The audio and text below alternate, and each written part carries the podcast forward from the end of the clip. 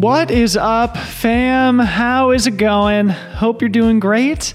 Wherever this podcast finds you, welcome to the Pyllars Podcast. I am Dylan Bowman, your loving host. And this week we're talking to another rising star in the great sport of trail running. In keeping with our recent theme, today's guest is Darren Thomas, the young and supremely talented trail runner from Reno, Nevada, who has been on an absolute tear recently and who, in my mind, has the potential to be one of the best athletes in the world in this emerging generation of great, great young runners. And I just think so highly of this kid, as you will hear in our conversation seriously, if I worked for a brand in the sport right now and we're starting a team from scratch, Darren would seriously be the first athlete that I would recruit. I have gotten to know Darren a bit over the last few years, and as talented as he is as a runner, as an athlete, he is also a really humble, hardworking, likable guy who embodies and I think respects the deeper values of the sport of trail running. I really think this kid is the next generation especially when it comes to American trail and ultra runners. So I think you guys will really enjoy getting to know him here in this podcast. In our conversation, we talk all about Darren's background, his early introduction to the sport in college, his attempt at the Barkley Marathons when he was only 20 years old, his evolution as an athlete, some of his recent amazing accomplishments, and of course, finish by talking about what he has planned for himself in the future. I think you guys are really going to enjoy this one and grow to be big fans of this kid as I have over the last couple of years. And if you are a trail runner needing some guidance or some support, or even just some friendships or some general insights and inspiration in your journey in this wonderful sport, I will remind you that you can subscribe to the Pyllars Training app where for only $10 a month, you can take advantage of all the training plans and training content that we have produced over there. You can join our weekly community Zoom calls and generally just get a little bit more support and inspiration for your own goals in trail running. We are actually filming a lot of new strength and mobility and core exercises this week. We're about to upload a whole mindset module led by Danielle Snyder, and we have lots, tons of other exciting things in the works. So we would l- really love to have you along for the ride. Go check us out in the iOS or Android app stores if you haven't already. We would love to have you part of our community. Okay, on with the episode. Please welcome Mr. Darren Thomas.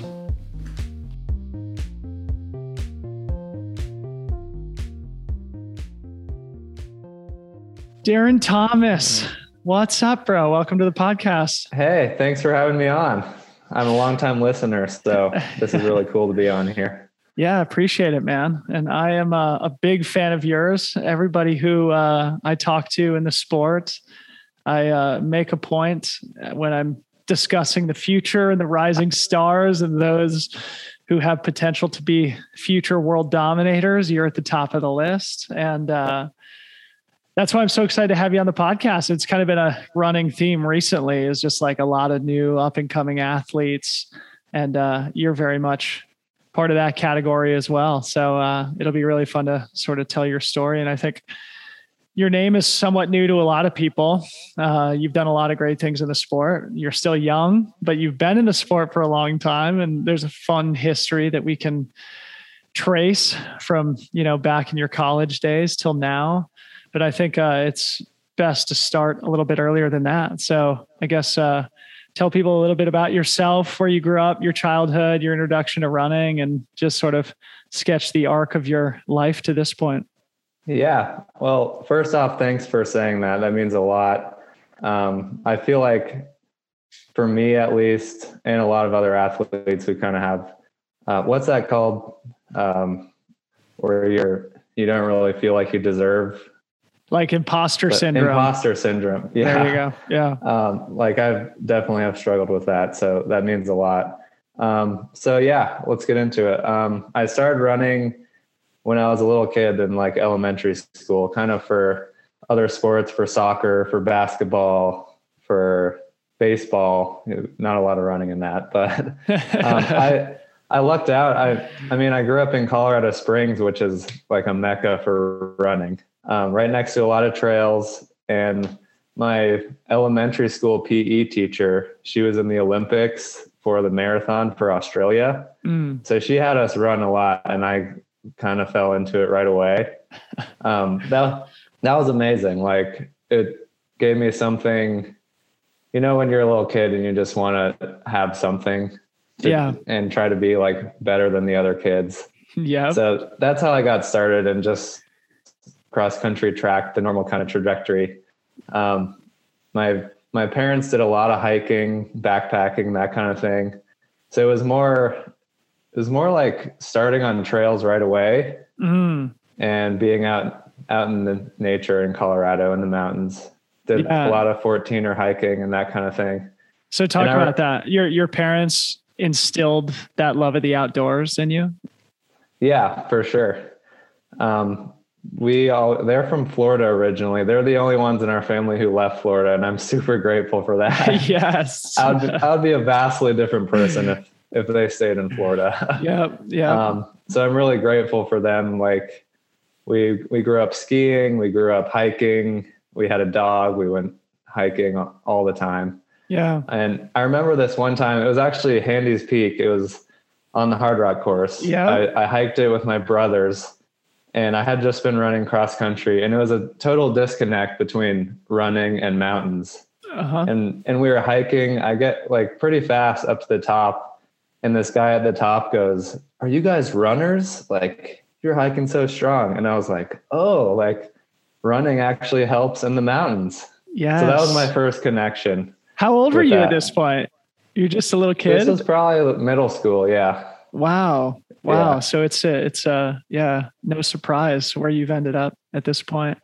Yeah. It's fascinating, yeah. man. And I think for a lot of people, Colorado Springs isn't a town that comes to mind when you start to think about trail and mountain running uh, hotspots, but it is such a great place for trail running. And especially because just down the road is Boulder, Colorado, which everybody knows has a vibrant trail and ultra running community and where a lot of like pro athletes train. Man, that Pikes Peak area in Colorado Springs is such a great place. And obviously, like Zach Miller lived there for a while, Jared Hazen lived there for a while. You don't live there anymore, but and uh, Jason Koop lives there too. And yeah, yeah, Alex Nichols lives there. Joe Alex Gray Nichols, lives there. Right, right. Yeah. So yeah. it's yeah, like a sleeper. Yeah, just a community of great great runners who are either from there like yourself or who have made it their their training grounds recently. And you've had a long history also with the Pikes Peak Marathon and Ascent and just sort of like digging through your history in the sport. It seems like you did the Ascent for the first time when you were 16 years old. So is that part of your initial evolution? Like how, how did that end up and on your radar at that age? Was it your parents who sort of introduced you to the event and uh, you know sort of sketch how that race has been so important in your development as an athlete? Yeah um, we used to go volunteer up at bob's road. It's it's like the one before Barr Camp. Uh, so we used to volunteer every year for the marathon and then my mom did the ascent one year, and it was a crazy weather year. Like they had to turn around at A frame. So she ended up doing pretty much the whole marathon, but she never finished the ascent. And it's a funny story. I went up, I did the ascent during high school and I didn't tell my coach or anything. And so, and it would mess with my eligibility. Oh, like, really? He got pissed. I didn't tell anyone. And then I, I don't know exactly what happened with that, but it ended up being fine. I'm sure the statute of limitations is run out, so we can talk about it here without incriminating you or having you uh, having your historical result, results uh, from your high school track and cross country Yeah. career being invalidated. Go ahead. Yeah. Um, so that was in high school. And that was just kind of a, like a fun challenge kind of thing. You know, you see Pikes Peak every day from the house, and I had been hiking on it a lot, and it's just the thing you do. Mhm. Um, since then, I've had a lot of friends do the ascent and marathon. Yeah. Um, yeah, so basically, I did high school and track and cross country, or track and cross country in high school, and then started in college. I went to Virginia Tech to do engineering. So I went out to the East Coast and I tried to walk on the team, and I walked on the team very briefly, and I was like one of the last guys on the team. It was just it's ACC Division One, like Yeah. 120 miles a week, tons of workouts. It just seemed super unsustainable. And I kind of burnt myself out pretty quick. So I lasted, I think, like three or four weeks. Yeah. And then I quit. um, Yeah, Yeah. we'll we'll pick pick up there because this is such a fun part of your story because like you you had this history as a track cro- cross country runner, but had this lifelong outdoor passion instilled in you by your parents. You did a lot of hiking and backpacking. You did the Pikes Peak ascent when you were 16 years old. So pick up there. What happened at Virginia Tech? Because it's it's such a fun, I think, part of your story and very unique. Uh, yeah. So, like I said, I quit and then basically quit running for a whole year and just did the college thing.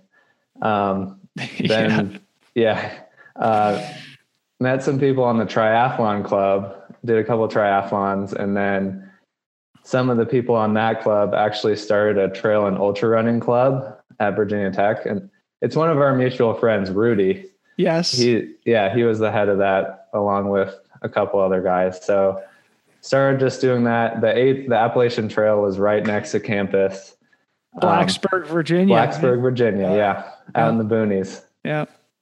yeah, and it was just a super fun time. Like long runs on the AAT every weekend, camping. We we had Pandapas Pond, which is like a it's an awesome local trail system right from campus. So I remember our group runs were kind of crazy. We did them at night and with like headlamps up and down these mountains, and I was just like, this is the coolest thing. and yeah, and I just got hooked. I went and crewed Rudy at at Hellgate 100k. hmm That like basically right when I met those guys, and That's that's also in Virginia, isn't it? yeah, Mhm. and it starts at midnight, and it's just a super special event. So you just party all night and crew. is so fun. Uh, so I just So, fell into it. Yeah. so, like, what disillusioned you so much from the Division One athletics, and and sort of what did you find as part of this trail and ultra team that spoke to you so much? Ooh, good question. Um, well, first I started getting injured because I'm, I never, I was really grateful. My high school coach, we only ran like 40, 50 miles a week. Mhm. And he really instilled like the love of running into us. We had awesome places to run.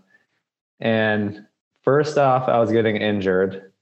Second off, we were running basically just flat on the road on the bike path while we're looking at mountains. And third, there's a lot of the culture was there's like a lot of eating disorders on the team. Mhm.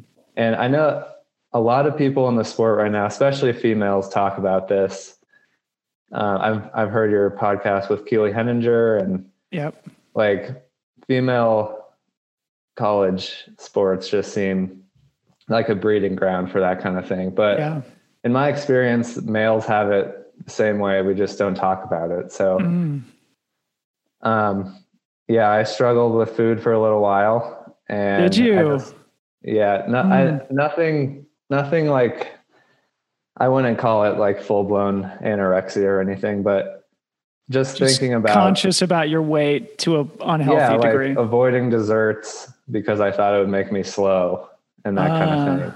Mm. And Have you always had like a competitive streak to you to where like performance is number one priority? Um, I think I've actually had a pretty healthy relationship with the sport, just be just because my parents and my family and where I'm from instilled more of like an experiential based approach, like enjoy the mountains. Um, but yes, I'm very competitive. So I think that I'm just curious because I feel like, I, as somebody who's never struggled with anything like that, in fact, when I was in college playing lacrosse, it was more important to put weight on, you know, and that was something yeah. that I never, never really did or took seriously either.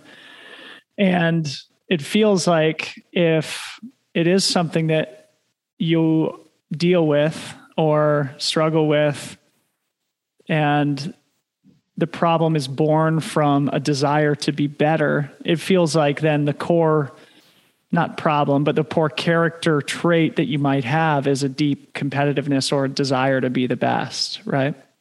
Yeah, I think that's part of it. And I, Mike, the coach there, I'm not going to, like, he never told me, like, you know, what's going on with Oregon right now. Yeah. So, like, he never told me, like, to lose weight or anything. Mm-hmm. Um, but it was just it's something that gets in your head and I didn't I I'm glad I noticed that kind of trend and just felt like it wasn't the right path I wanted to go on.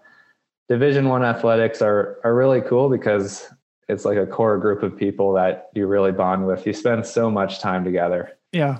It's really amazing and including like meal times and stuff. And so even yeah. though if, if the coach isn't telling you not to eat, there's almost like a a team based pressure probably to limit or restrict your your calories just because yeah. you're you're with and so many other people who might be struggling look, with the same if thing. If you look at pictures of me when I was that young, like I feel like I'm relatively skinny now. Like yeah. I was so skinny. Really? It was ridiculous. Hmm. So there's no reason to do that. We're running more than I run now. Yeah. You know, and yeah, so I, I got out of there and I'm glad I did because most people I know from college, from high school, from other people who ran in college don't run anymore. Wow. At all. Huh.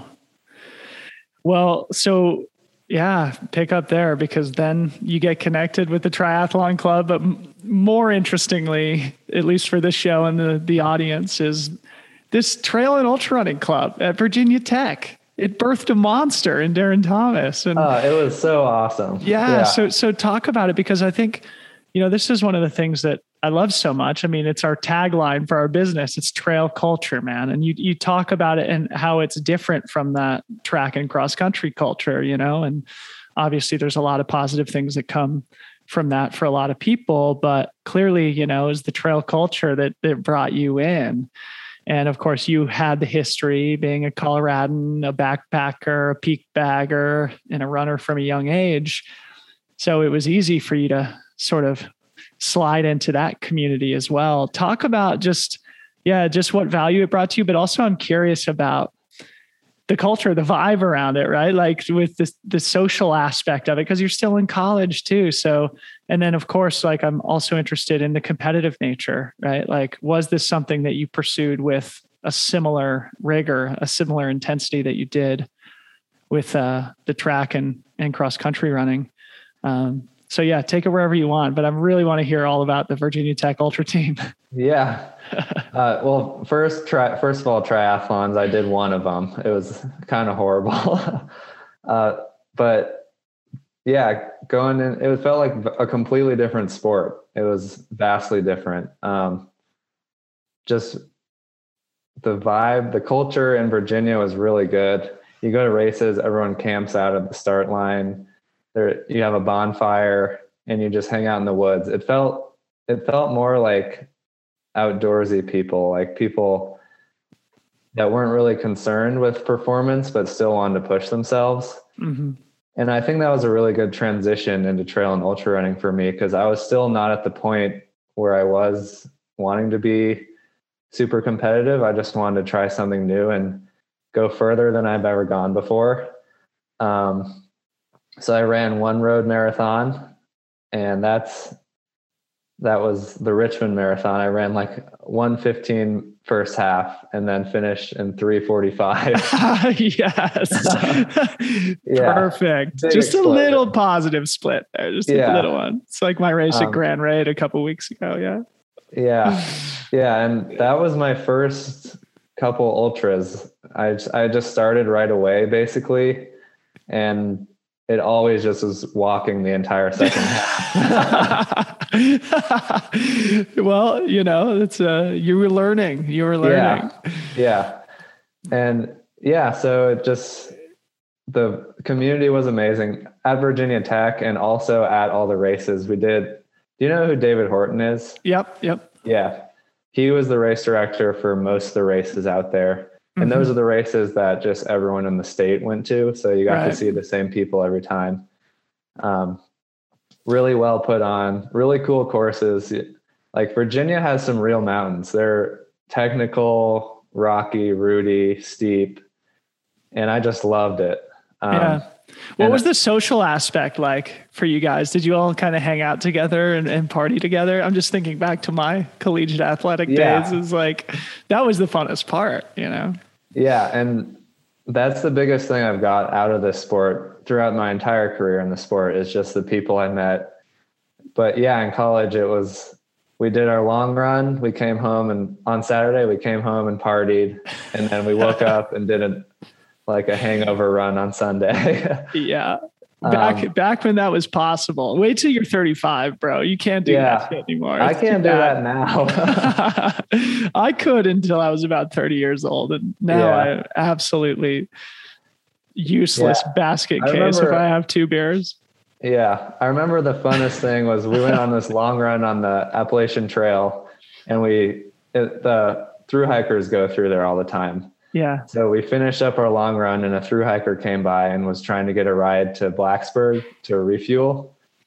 And we just drove him home and he partied with us on Saturday night. It was awesome. and we drove back on Sunday and dropped him off. Trail culture, bro. So fun. That's um, another thing. The Appalachian Trail culture is really cool. Yeah, totally. Hmm. Is that if we're getting off topic? This a little bit of a rabbit hole. Is that something that speaks to you? I mean, as a lifelong outdoorsy backpacker type kid, now dabbling in trail and ultras, is the long trail stuff. Was there anything about the AT that makes you think about the future doing longer stuff like that? Definitely. Yeah. Uh, and we'll get into this later, I'm sure, but I've kind of been focusing on shorter stuff. Yeah. And when I started doing ultras, it was more like the longer the better. Yeah. Just keep doing all this 100 milers, longer stuff. um, so I think in the future, yeah, I'm, I love backpacking still. I love camping. And now I live in Reno, which is right close to the PCT. Uh, I didn't get a chance to see, uh, what's his name? The guy Timothy Olson. Yeah, Tim. The Mirage. Yeah, I didn't get a chance to see him out there, but I was following along, and that's just amazing. So cool, right? So cool. Cool. Well, yeah, I do want to talk all about sort of your career arc and the present and the future. So we'll save that for a little bit later. Um, but I think just to kind of bring things full circle about you on a personal level, tell people about what you do now. You just mentioned you you live in Reno. Uh, you're in grad school there, so just talk about that part of your life a little bit so we can get a better understanding? Yeah. So I I mentioned I went to Virginia Tech for engineering and I ended up dropping out of engineering and doing geology and chemistry. Uh, it's just more interesting to me. So, and my parents, my family is super scientific, super, my dad's an engineer. Um, so that's just something that was kind of not pushed on me, but it's, it's something that my brothers and I are interested in as yeah. well. So then I moved to Steamboat Springs for three years. I worked at a geochemistry laboratory and then left that and just bounced around. I moved to San Diego for a few months, um, just worked random jobs, moved back to Colorado Springs, worked as a park ranger for a while. And then most recently just moved to Reno, Nevada, and I'm getting my master's degree at University of Nevada, Reno in hydrogeology.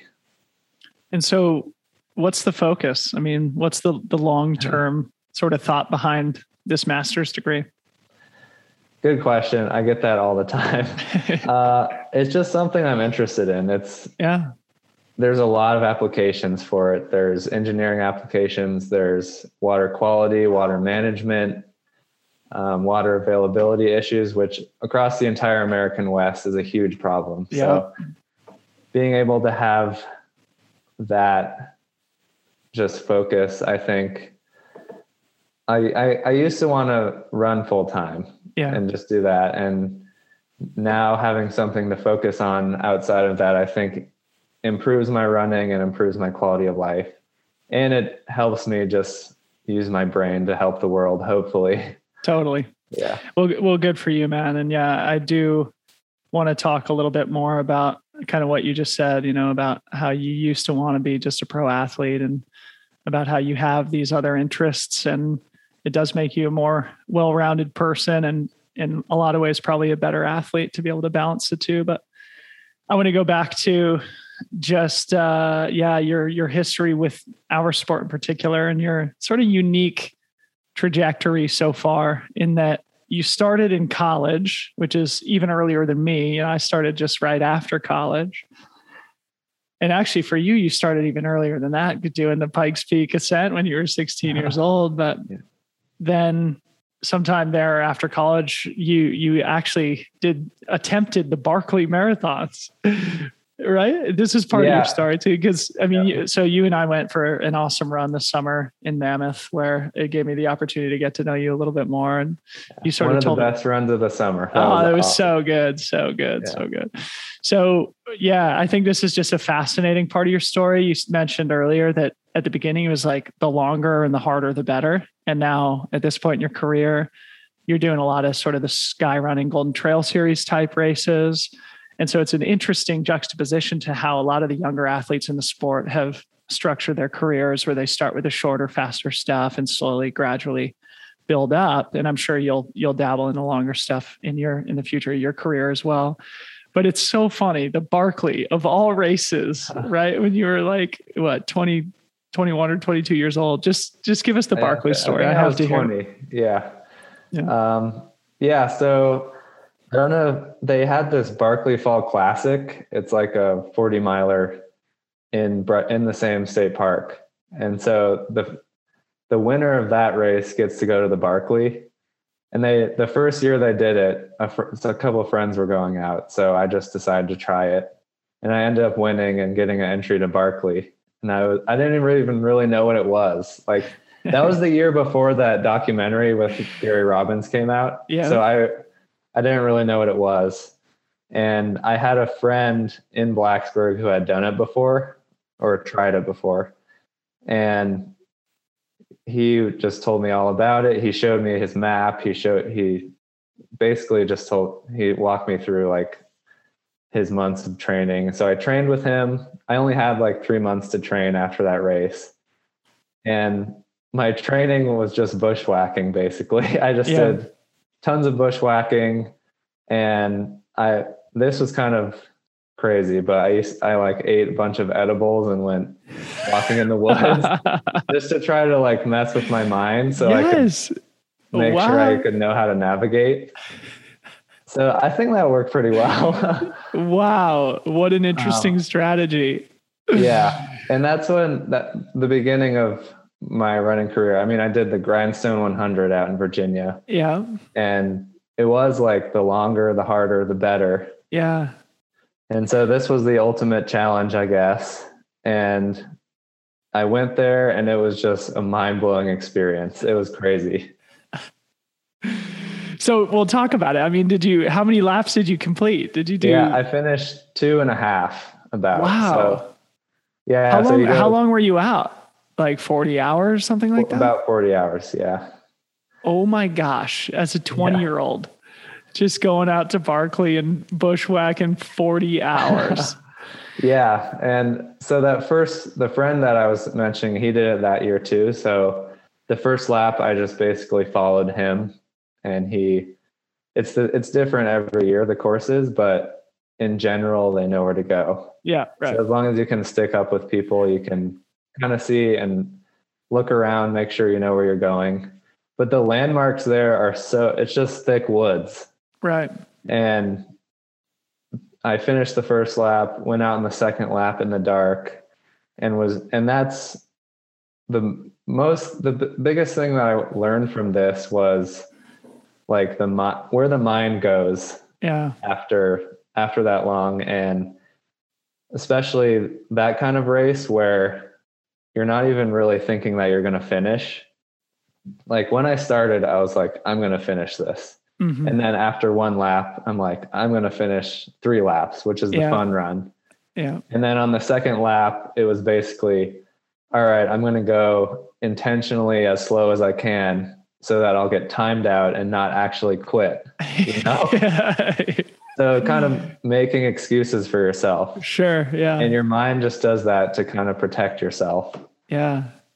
And so i finished the second lap was in rough shape and my crew was i still had plenty of time. My crew's like no we're not you're going to get out back out there. We're not going to let you quit. Yeah. So i went reverse direction on the third lap all by myself and i started just hallucinating like crazy because i Yeah. hadn't slept and that's the only time that's ever happened to me Mhm. hallucinating I remember going down this this huge hill in the woods and I saw a playground with like kids playing on it. And I go, Oh, I'm going the wrong way. I don't remember that. And so I went over the mountain to my left, which was actually the wrong way. And the playground wasn't real. of course yeah Yeah. So I wasted a few hours and then, god what a crazy race yeah, what it a stupid crazy. what a stupid race It's- so Yeah, how how does that how did that influence the sort of development trajectory of your career as an athlete? Was it something that inspired you, or was it something that was like a little bit traumatizing? Uh, it definitely inspired me. I think it just gave me a window into how many different types of running there is in this sport, which is still something I love about it. Like, yeah, if you get bored of running 100 milers, you can run really fast for half marathon in the mountains so and vice true. versa. Yeah, what a great point, man. One of the things that's just popping into my head that might be an interesting thread for conversation is your engineering brain and and history and that sort of maybe genetic influence that it has. And the Barkley, right? Is like the guys who are drawn to that race and girls in a lot of cases. When you think of like Jared Campbell and John Kelly and Brett Maune, all of whom are finishers, and Jared and Brett, multi-time finishers. They're all like engineers, mathematicians. Yeah. You know, sort of Yeah, like they're all huge nerds. I think Yeah. the first, I think uh, besides Nick Hollon, I think everyone who's finished has an advanced degree. really Yeah. Wow. Yeah, I knew I knew there was like some some theme there, and I think it's fascinating. Do you think that's part of the reason why you were drawn to it at such a young age? Yeah, definitely. Just like the the the math problem that it presents and the just the super complex jigsaw puzzle it is to put it together. Yeah, because it's not just put your head down and follow the flags. It's, Yeah.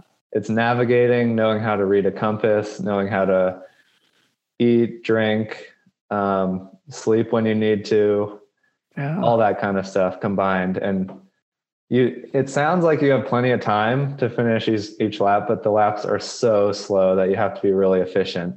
Yeah. And it's, yeah, it was a really big puzzle piece. Wow. That's what I like about running in general, because I still think most races are like that. Yeah, totally, totally. So then after the Barkley again, just like having looked and through like all your results and things like that, you did Run Rabbit Run, and it looks like that one was one of those walk the second half Pretty type bad, races as bad. well. That was back in 2017. And since then, you've mostly been focusing 50 miles and under with a ton of success. So maybe talk a little bit about how that the progression of your career. Like, was it a conscious thought in your brain of like, you know, maybe I should move away from the deep end of the pool where you started your career with the grindstone and Barkley and Run Rabbit Run and focus more on shorter, faster stuff. Talk about that transition and whether or not and the thought process behind it. Yeah. Well, like I said, it it was kind of just a hundred miler is the thing you have to do. You know, that's every year. Most people I knew are like, your goal race is a hundred mile, and then you do all these shorter races to prepare for it. Yeah. And so I did that for a while. I did I was living in Steamboat, did Run Rabbit Run, and that just ruined it for me. Mhm. That was I walked the last 60 miles. I got I finished with like blistered sunburns. I I couldn't run. I walked through the finishing chute. I couldn't even run the last like 50 meters. How embarrassing. yeah, everyone's like I don't know if you've ever been there, but you can see people I have. coming. I, I've done that race back in Yeah. 2012. Yeah. you can see people coming for a while Forever, and i was just walking and they're like come on run and i just couldn't do it and i couldn't eat, Anticlimactic. throwing up like i just felt like oh my god this is un- super unhealthy Yeah. Yeah. and then it took me a solid two months to feel normal again uh huh. and I like racing a lot. I like going to different places, and it just seems like focusing on that one big race each year, especially if it probably won't go well, seemed like kind of a waste of time. Yeah. And I and I just had been doing better in those race the shorter races leading up to it. So I just started doing that and it's been great. Yeah. Yeah. Yeah it's it's so funny just like the yeah the opposite strategy of what most people take and it's a an awesome story you know the fact that you tried barkley when you're 20 years old and to see your sort of personal history going back to when you were a kid in colorado springs and then now to see you absolutely smashing it in the you know shorter distance races but you know, recently up to 50 miles, it seems like is sort of where you've been capping it in the last couple of years. And, you know, where your talent really, I think, became really clear to me was at TNF 50 in 2019, the North Face 50 mile championship. Rest in peace, one of the greatest races ever, Yeah. which no Right. longer exists. And you and I ran it the same year, 2019 and you finished second place. You nearly won the damn race. If it was a mile or two longer, you you probably would have. And you and I knew each other loosely beforehand, but your result there was really when the light bulb went off in my head of like, dude, this kid's got talent. And especially because you absolutely blew past me on the climb up the Dipsea around mile 30 or so.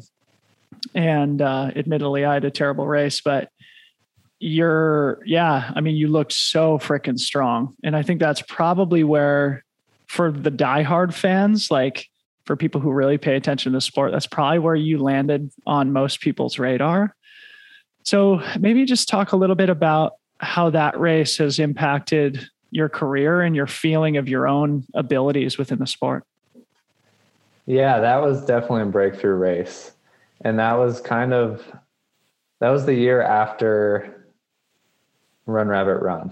So that was when I started kind of started cutting it down and Mm, getting faster again. Um, and I had actually in Steamboat after Run Rabbit Run, the year after I had appendicitis and my appendix ruptured. I was in the hospital for a few weeks. Came out, started running a bunch, trying to get ready for Pikes Peak Marathon that year, and ended up with a stress fracture in my hip just because I, I just came from like sitting in a bed for three weeks and then trying to crush it. yeah And so I had like three months of just biking and then three months of training for the North Face. And I did a couple of 50Ks to get ready for that. And at that time, I was still at the lab. I didn't have a sponsor, or I, I was like a Salomon ambassador or something. Mhm, mhm. Um, and I did that race. And that was the first time that I felt like, oh shit, like I could actually be really good at this yeah at this kind of thing. Like I had, I've ran a ton of local races and done well in sp- specific races that I have done a bunch of times, but that was the first time that that kind of gave me confidence moving forward. Yeah.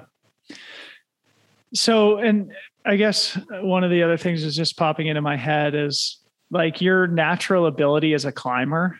Like you are a freaking great climber. And I guess we'll get to this in a little bit, but you just absolutely smashed the VK at Broken Arrow. And, you know, at Pikes Peak Marathon, I know a couple of times at least you've been the first to the top. and you're you're a fantastic climber. So I mean, maybe talk a little bit about your strengths and weaknesses as you see them now, and if there's anything specific that you think you've done to contribute to your climbing ability specifically. Specifically, climbing. It's just really just to climb a lot. Do a lot of uphill intervals. Um, yeah. Luckily, I've been in places that have a lot of great uphills to run on a lot of different types of uphills like long fire roads, really steep stuff. And it's just something I really enjoy. Like I love the burning feeling in my legs and my lungs. Well, this summer it was like lungs from smoke, but yeah. uphill running just feels good to me. Yeah. And it, it just comes naturally. I don't know. Yeah. Yeah. Yeah. Well, uh, I was just trying to get a little get a few pointers from you, but yeah, I mean, I totally agree. I mean, that's such a critical piece of a runner's toolkit and trail and ultra is just pure climbing ability. And as you said, it is very simple. You just have to run up hills and often run yeah. up hills really hard. And actually, that was a turning point, pivotal part of my career is when I started doing uphill intervals on a regular basis under the leadership of Jason Koop, who prescribes those all the time, and a lot of VO2 max type intervals, a lot of more tempo type intervals between 10 and 15 minutes. And then, uh, yeah, you just not only get a lot fitter, but the specific application for a race context when you're going uphill, it's just like so valuable. And uh, yeah. yeah, I think it's a big reason why you've been so successful. Yeah, most races I do, well, I just focus on hilly races, mm-hmm. mountainous races, but I just like training that way. And most of my workouts are uphill because you can get a really good, your heart rate way up, really good workout without that much impact. Yep. A hundred percent. Yeah. Well said. Well said. Yeah. And that's, I don't think my, I think my weakness right now is flat kind of marathon kind of just sustained flat running. Mm-hmm. Mm-hmm. And that's just because most of my workouts are uphill. Yeah. so it's a, a, give and take, you know, you yeah. always got to make, make sacrifices. Um, so, you know, back to TNF 50, you said that you were kind of a Salomon ambassador at that point. And I'm sure then after that result, they said, you know, we should probably enhance our support level of this kid. So, I mean, is that true? Was was that the point where you sort of signed on in a more official capacity with Salomon? Yep, that was what was that 2018? That was 19, I think. Yeah. Yeah, you're right. Yeah, it was 19. So, yeah. Yeah, so 2020 is when I got signed on. Yeah. Cool. So moving on from that, I, I also want to talk about Mount Marathon this year because you had an absolutely stellar race there too. And I don't think they did the broadcast this year like they have in the past. Uh, I could be wrong about that. I didn't watch it if they did, but uh, I'm curious how it went for you. You finished third place, which is an awesome result, especially as a first timer there. And again, just going back to this theme of like you doing the Barkley when you were 20 and then now doing Mount Marathon when you're 27 or whatever. And Mount Marathon, of course, is like a 5K race. And so it's like the shortest possible mountain yeah. race. And you smashed it. So tell the story about that race and maybe whatever you learned from it. Yeah, first off, you got to go to that race. It's so yeah. awesome. It's so fun. It's it has this whole culture around it, and that's the first time I've been up to Alaska at all. Mm-hmm. I've always wanted to go to Alaska, so it was just kind of weird flying up there for a 5K. Yeah. But I got to spend like 10 days and did a bunch of other stuff. Yeah. Um, yeah, I, it was amazing. Like Ricky Gates, I think said that race ruined all other races for him because it was just the best kind of race. He put it and on the map. He put it on the map. He really yeah. did. Mm-hmm. He yeah, brought and, and Emily Forsberg and yeah. then got Max King involved, who's won the race and I think uh, Salomon's now a, a sponsor of the race itself now, right? Yeah, and that's how I got a spot because it's really hard to get in. Mm-hmm. You have to apply. It's like a lottery. It's like Western States kind of. Mm-hmm. Um, and you're right. They didn't have the broadcast this year. I think uh, Run Steep Get High made a film for it, but it wasn't live. Um, I'm going to watch that as soon as we're done talking. Yeah. the broadcast, I, I, guess, you know, just to interrupt you a little bit, the broadcast they usually do, the race is usually on July 4th in Seward, Alaska, for those who don't know. And it's not a marathon distance race. You just climb and descend Mount Marathon, a marathon or a, a mountain that just stands over the top of Seward, Alaska. And it's a wildly steep, technical, brutally fast, sometimes carnage uh, inducing falls and things like that.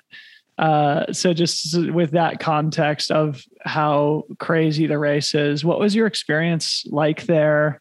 And uh, yeah, like what what'd you learn from it? And I mean, is it something that you you plan to sort of build into your calendar often? Yeah, so it's three thousand feet up, in a mile and a half, 3,000 feet down.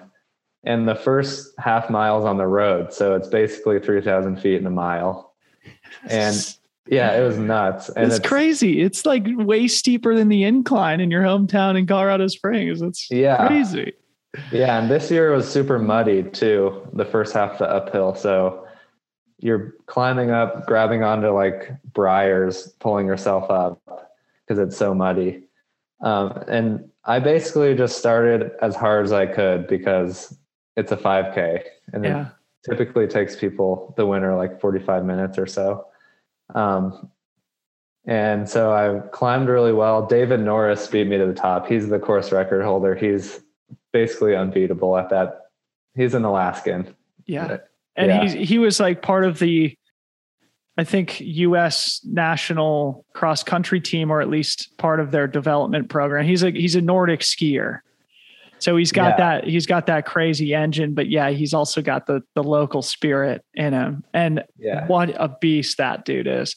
So he oh, yeah. beat you to the top too, because again, you're like this phenom of a climber too. So were you were you close to him, or did he did he have a gap? Yeah, I think I was I was probably about 45 seconds, which seems close, but it's yeah, it's a big gap in that yeah. race. Mm-hmm. Um, and I I don't think I did enough specific training for that kind of thing because we it's hard. I don't have anything like that. You know, yeah. 3,000 feet in a mile. You can kind of train on the uphill, just working on power hiking, which most of it is power hiking. Yeah. Um, but the downhill was completely new territory for me. So two days before the race, I'm I was lucky to I did the course to see it, and it was that's definitely something that I'd recommend if anyone does that race because yeah. it it saves a lot of time to know where to go and it's not marked or anything. Mm. Um, so the downhill, I thought I did pretty good. I felt pretty good on the downhill, but these Alaskan guys like I don't know if you've seen videos. It's like a scree oh, shoot yeah. for a while. Yeah. yeah. I've just seen the videos. Yeah. I mean, like I said, I watch the broadcast usually every yeah, year and it's just wild. It's like scary. In fact, David Norris, it was just probably four, four or five years ago now. I was watching the broadcast with Harmony. And this is back when we were in Colorado. And David Norris, in the lead of the race, took just a disgusting fall, like a, a violent fall that looked insanely painful. Like it's not something you could just get up and and keep running running afterwards. And actually, Ricky Gates did, one year, right? yeah, oh yeah, he he won the race. He won the race yeah. after a fall that would have put me in the hospital 100. percent And it reminds me also a few years before that. Ricky Gates fell. I think he finished third place in this race, but he fell not far from the finish and dislocated his shoulder. And it's on video. You see oh, Ricky oh, yeah. Gates take a hard fall, land on his shoulder, get up, put his shoulder back in its socket, and keep going. So it's just like the wildest race ever. Yeah, everyone up there is so tough. Yeah. Like I got passed by I think three people on the lower half of the downhill where it it goes into this canyon thing and it was all it had been raining so there was little waterfalls uh-huh. And these guys are like jumping off the waterfalls and falling all over the place and just getting up. and I like I felt like I ran strong on the downhill, but I got passed by three people and then had to pass two of them on the road at on the, the road. Huh. Yeah. So uh, is this a is this a race that you feel like you want to go back to? For sure. Yeah. Yeah. Cool. Yeah. We'll, we'll have to see if it fits in the schedule the next few years, but yeah, Yeah. definitely. Well, dude, I was so pumped to see that you finished on the podium there, third place, your first try at Mount Marathon, and I think just another awesome trophy for your shelf for your shelf as you're building your career and showing just your versatility as an athlete, and just freaking a man, toughness, competitiveness, climbing ability, technical running ability. And uh, yeah, finishing on the podium your first try there at the Mount Marathon is freaking great accomplishment for you. Um, so I guess kind of moving on to another awesome result, and this is the last time I saw you, just last month in the newly named Palisades Tahoe for the Broken Arrow Sky Race. Again, man, so freaking impressed by you there, and uh, I just want to kind of like open it up. I mean, you raced both the vertical K and the 26K and you won the VK and finished second in the 26K behind Joe Gray, an absolute absolute legend in the sport. And you were only two seconds behind him. So maybe let's start with the VK, where you won by 90 seconds, dominating victory again, showcasing your uphill abilities. And I think was it David Sinclair who is behind you there, who's also yeah, he got fan- second. Yeah. an awesome, awesome athlete himself. Um, I guess, uh, yeah, talk about your experience at, at Broken Arrow and how you see it sort of, um, yeah, just like in the greater context of your career so far. I felt like that was an equal breakthrough to TNF. Yeah. Just Joe Gray is someone that I've looked up to for so long. I've raced him a lot in Colorado Springs and have never even been close. Yeah. Like Barr Trail Mountain Race, all these races in Colorado Springs. Um, and so finishing that close behind him, I know he had some sort of like eye contact thing going on at the end. I don't know Ah. exactly what happened, but I was basically, oh, let's run through the whole through the whole thing. So Yeah. the VK was really good.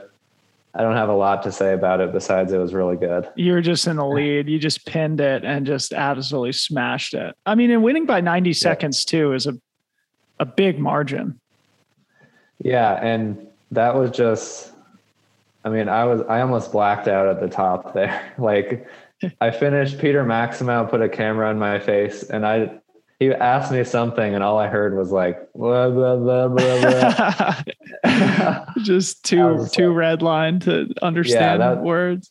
that was a red line all the way. Yeah. Um, but I met a lot of cool people, saw a lot of people I haven't seen in a few years, and then felt like I recovered enough before Sunday because it was all uphill. It was it's just basically your lungs that you're using. Yeah. Um, and then the 26k, it's it was super competitive. One of the most competitive races of the year in the U.S. I think. Um, and it just started so fast, and I knew it would because Joe Gray is just he always starts out in front, and everyone tries to chase him, and everyone ends up blowing up usually. Uh-huh. Um, so I just took it out with him, Eddie Owens, and Andy Wacker. And me and Joe kind of left everyone on the uphill, but Joe was still kind of getting out of my view. But you can see pretty far. It's there's not a lot of trees up there, so you Yeah. can. He didn't look that far away, but once I got to the top, he was kind of out of view, and so I just I was like, okay, second is good. I'll just push on this downhill. I know there's a lot of downhill crushers here, so Mhm. just try to stay away. And then it from the top there, it goes on this dirt road that is extremely fast. Screaming fast. so fast. On the broadcast, it was like you guys looked like you were moving on that section. Yeah, if you look at my Strava, I think it's like we were running like a 430 pace down that hill. It's like a freshly graded dirt road. Perfect. Yeah. Ski hill service road. Yeah. And I was running that fast, and that's where Andy Wacker caught me. hmm So he was running, I don't know, like 415 pace or something. Um, and he caught me right at the bottom before it started this last climb. And I was lucky enough that he started fading a little bit on that climb. And I actually saw Joe near the top. So I was like, oh, this can be if if I need to stay away from Andy, I might have to catch Joe. Yep.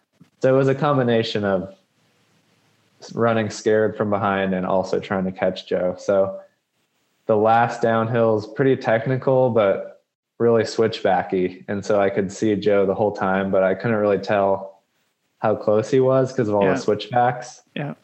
And then we popped out on the road about half a mile from the finish, and he was right there. Yeah. And the, this on the first of all, that broadcast that you guys did was awesome. Yeah. And Corinne, it was amazing. Dude, I it was think- so fun. It was so fun. I think fun. that's going to be hopefully like the next thing that this sport is going to have. Oh, that yeah. kind of thing. If I have anything Um, to say about it, it's exactly what it's going to be. Yeah. And I was just redlining it down the hill to try to catch him. And the energy at the finish was amazing. That was going through my head for the whole week afterwards. Everyone was screaming, like, let's go, let's go. And he was looking behind him, and I was just like blood in my eyes, blood in my mouth. And I finished, he broke the tape like right in front of me. yeah. And I'm I'm not I don't regret or I don't like feel like I had a bad race because I didn't win or anything. It was Dude, it was oh my God, could- you it was smashed the it. I could have ran. I felt Amazing. so proud. Dude, So, and it was like literally a photo finish nearly. I mean, you Yeah. were two two seconds behind him. And for those who haven't watched the live stream, maybe I'll put a link in the show notes here for this episode. But so entertaining, so entertaining, and we couldn't really so tell. fun. We couldn't really tell how close you guys were until like the bitter end, too.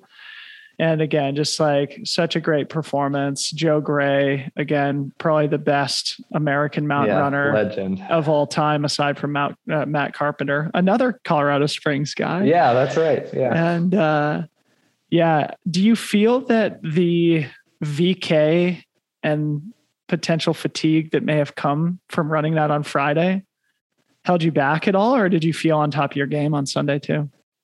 Because I I, should so. say that that Joe Gray did not run the VK. I think Right. Andy did. Did Andy Wacker run the VK? And he did. He, He had did. a pretty rough time. Because him and Joe, they both raced the USATF half marathon championship the The weekend, weekend before. before. Yeah. Um, Andy had a pretty rough time on the VK, but he had a really good day Yeah. on Sunday as well. Yeah. So if you would have done it over again, would you have, you know, not not done the VK and focused on the 26K? In other words, no, do you I do you I feel do both. huh? Good. Yeah, I don't think it. I mean, I felt fine the next day. I felt I felt strong going into it. So Yeah. Awesome, Yeah. man. Well, I guess we're we're sort of just banging through things chronologically here, but I want to just like briefly touch on the Azores race too before we kind of start talking about the future and wrapping up. But uh so explain this. I mean, it's so is the Golden Trail Series national final uh, on the Azores, an island archipelago. It's a uh, Portuguese territory, I believe. Fantastic. It looks like a beautiful place. And a three day stage race where you made us all very proud and you won the damn race. Um, I guess talk about, yeah, just like that as sort of a capstone to your season and again, how it makes you feel about your position within the sport. yeah, so Golden Trail National Series. It's all very confusing. It's so confusing. they got, they have to seriously like clarify some of this stuff, Yeah. especially, I mean, if people like me don't get it, it's, it's not good, but Yeah, so they originally made it because they didn't think a lot of people could travel to these Golden Trail World Series races. uh, And it was also an opportunity for unsponsored runners or people that couldn't afford to get to Sierre-Zinal, for example, uh, give them an opportunity to race these competitive races in their own countries and then be able to compete in the Golden Trail National Series final. mm, And then the prize top three Golden Trail National Series in the Azores gets to go gets like travel and expenses to three of the Golden Trail World Series next year. ah, That's my understanding. okay. Yeah, and I think they're doing the same thing next year. I, it just needs to be Ironed out. a clarified little a little bit. bit. Yeah. Um, so yeah, I initially wasn't planning on doing it because it was three weeks after Broken Arrow, and I ran Broken Arrow for Broken Arrow. Yeah. So I wasn't Not to qualify for the national final. Yeah. But I ended up winning the national series because Pikes Peak and Broken Arrow were the only ones in the Yeah. series. hmm I think David Sinclair got second and then Kieran Nay got third. Okay. Um, so me and Kieran and Janelle Lincks were the only Americans to go out there. She's the one who won the uh, Women's Broken race. Arrow 26K. Yeah. She's a Yeah. beast too. I want to get her on the on the show as well. Oh she yeah, seems like a, really another cool person too. cool. Yeah. Um, so flew out there and I was initially not going to go because right now is a really busy time in the semester and I didn't have a lot of time to do that. Yeah. But I was able to get some stuff done ahead of time and flew out there basically the day before the race. And the first day, I really struggled with the time change. Like, this is my first time in Europe. I'd never been to Europe. Really? Yeah.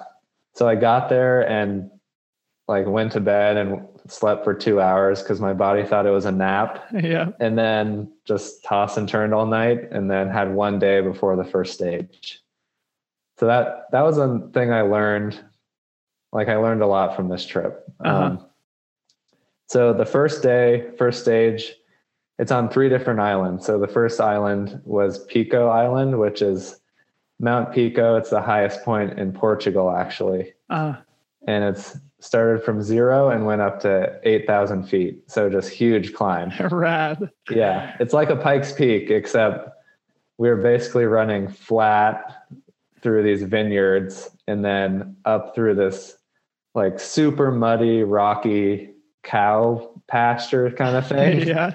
And then it was fast on dirt roads again. And then the last 3K, I think, gained 3,000 feet Wow. on this volcanic rock just straight up.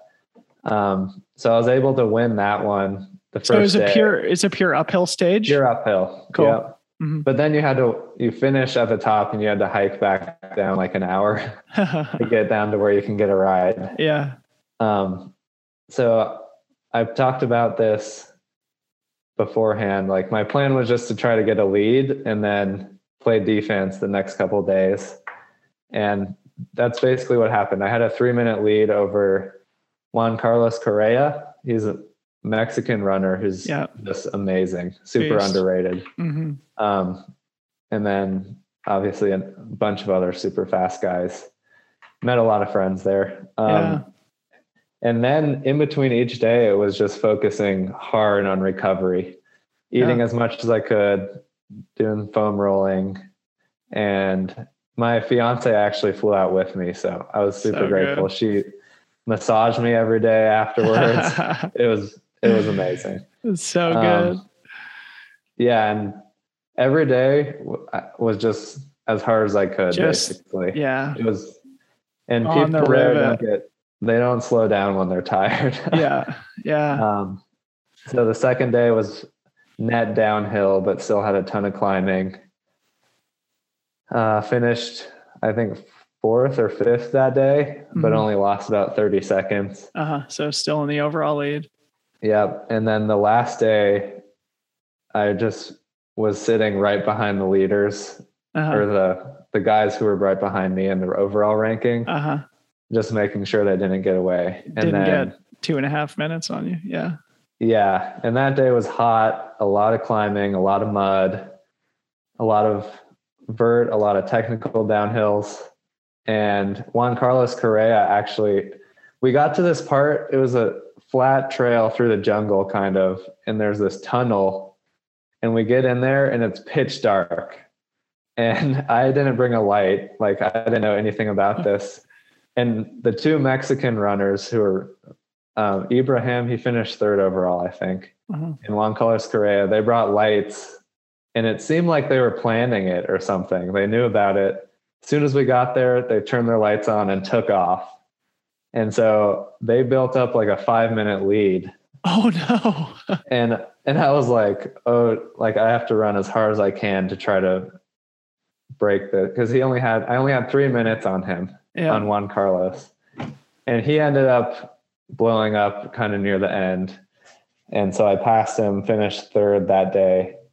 And I think won by four minutes over this 21 year old kid from Spain. He's Dan, I think Danielle Hernandez. Danielle Okay. Hernandez. I'll look him up. Yeah. Um, and it was just an amazing experience. A lot of really hard running. And then I hopped on a plane right after I finished to come back, which was the hardest part for yeah, sure. Yeah, brutal, man. Well, congratulations, dude. I mean, again, it's just like you're really coming into your own as an athlete. And I think the obvious next step for you, sort of after sort of the TNF and the Mount Marathon and the Broken Arrow, is to like get some experience racing in Europe. And usually, you know, you have a harder time making that transition, or at least a lot of the American athletes have. And you went over there and you won the damn race and yeah, brought the title home to the USA, as did Janelle Lincks, I believe, right? Who we just That's right. mentioned, winning the women's Yep. the women's race. So, and you also mentioned in your Instagram post afterwards that you were sort of hoping to do a lot more racing in Europe, specifically in the Alps, which of course leads us into this discussion about the future for you. What did you mean by that specifically? Uh, what, what are you thinking about for next year? Are you going to take uh, this support from your main sponsor, Salomon, to go take part in the Golden Trail World Series next year? Yeah. Uh, I've been wanting to run those races for a long time, regardless of their Golden Trail Series status. Mhm. Like Sierre-Zinal is a classic, Zegama is a classic. And the, all those distances are just in my wheelhouse. And I think that's where I excel. So I definitely want to go run those. I just have to kind of plan it out and try to go over there for a month and run two of them or something. Yeah. Um, So would those be the two that you would target? Would you do the Mont Blanc Marathon or TBD. TBD? Yeah.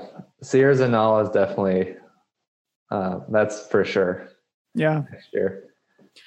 Yeah, well, again, just to bring up Ricky Gates again, I remember him telling me years ago that Sierre-Zinal was his favorite race in the world. This is probably before he went and did Mount Marathon for the first time. It's a race that I've always wanted to do. Totally not in my wheelhouse, but I'd love to love to try that one at some point. And of course, Zegama too is a race where Americans have never done well. So we're counting on you to uh, Yeah. represent us. I think it actually like Stevie Kremer has, you know, on the women's side. well, but I- all I the women go over and crush in Europe. Right, of course.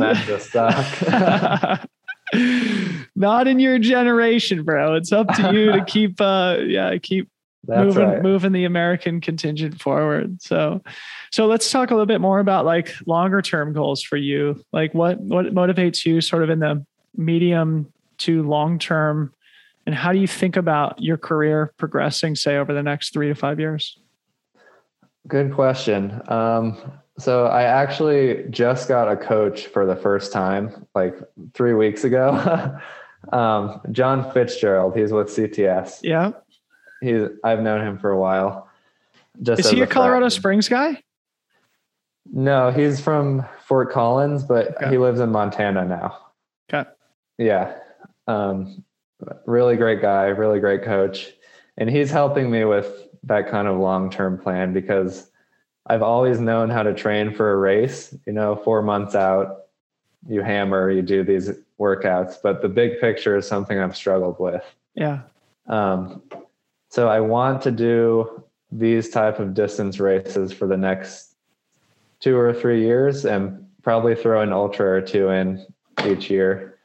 Uh, it seems like sorry to interrupt but it seems like actually what some of those some of the european athletes are doing just kind of off the top of my head Thibaut baronian and stian both have been focused mostly on the golden trail series and both ran ccc this year right. same with remy bonnet he ran occ so they're like kind of focusing on the golden trail thing but then maybe throwing in one ultra Yeah. And yeah. I, I think that's a plan. I think it's a lot easier to go from shorter distance to longer distance than vice versa. A hundred percent. Yeah, because you just add in a few longer runs and you'll be okay because you have Yeah. the fitness. But it's really hard for me to do like a bunch of slow running and then try to run at a at a really fast race. You know. Yeah, yeah. Yeah. So I think I'm I'm still trying to figure out the next year or two in terms of racing, but I think having a coach will help me kind of like pump the brakes a little on what I want to do because all the time I'm like, I'm going to do this race and this race and this race. And then I end up injured or burnt out. And yeah, this, this kind of, I'm like, I like where I am right now. So just keep going with it. So it makes me want to ask a little bit about what motivated you to get a coach, especially at this point in your career where you are really coming into your own. It strikes me that that is a really mature step to take. You know, it'd be very easy for you to say, what's what's what I'm doing is working for me now. I'm really starting to establish myself on the international circuit. Why do I need a coach? So what was it that sort of made you feel like that was going to be a productive use of your time and resources to hire? Yeah, up to this point, it's been entirely intuitive training, just based on experience I've had throughout my career. And that's been great, but I also get injured like every year, usually at in the beginning of the spring. Mm. And that's just overdoing it in the winter or I'm not really sure. And I just need someone to show me those blind spots and look at big picture because I'm always focused on the next thing, like three months down the road. Mm. And I can't really see much farther down from that in most areas in my life, really. Mm. So having a big picture, having someone, well, he said his biggest job is going to be like making me run slower on easy days and stuff like that, Yeah. which is what I really need just Yeah. an extra set of eyes. And I think that I'm hoping that'll just take me to another level. Yeah. Well, if it does, uh, we should all be frightened because, man, again, I've been, uh, yeah, just like an increasingly big fan of yours. And I really just feel that the future is so bright. The sky is the limit that you really do represent the future of American trail and ultra running. Do you feel that, you know, potentially, do you, do, are you motivated still by like the 100 milers and the Barkleys and things like that? I know you said the next couple years at least you're going to focus on what feels more in your wheelhouse, but I, I'd I'd love to know sort of where your long term motivation is. Yeah. Every time I go to a hundred miler, I'm like, yeah, I'm going to go do this again. Like yeah, Western States this last year, I paced Kyle Pietari, yeah, someone, another person who I look up to a lot. yeah, He did really well. He got seventh, I think. yeah, And it's, it's just a great vibe. It's great culture. Yeah. And then I think about it and I'm like, you know, that's in June. I'll just, my summer will be ruined after that. yeah. Um, and I think I'm just not that great at that. Uh huh. That's TBD. I haven't done one in a long time. Um, I do. I I'm gonna do hundred milers eventually Yeah. again, but I think fifty miles and less is really what I like. Yeah. Good. Yeah, Well, yeah, dude. Do what uh, do what feels good. Do what motivates you, and that's going to change as you mature, as you age, as your career develops, and as long as you kind of follow that instinct, you'll be well served, and I'm sure you'll be super successful. yeah. That's what I love about this sport is that as soon as you get tired of something, you just jump to the other distance. Or There's so much to do. Yeah, can like you said earlier. Yeah, I'm not really interested in like track 100s and stuff. Yeah. But who knows? I might be. Yeah, yeah. Well, Darren, man, again, super happy to have you on the show. It's always great to connect. Uh, can't wait to continue to follow your career. Good luck with uh, with school, and uh, hope you enjoy the rest of 2021. And uh, can't wait to watch you watch you do in 2022. Thank you. Yeah, looking forward to seeing you at some races too. All right, bro. Thanks so much. All right. Thanks.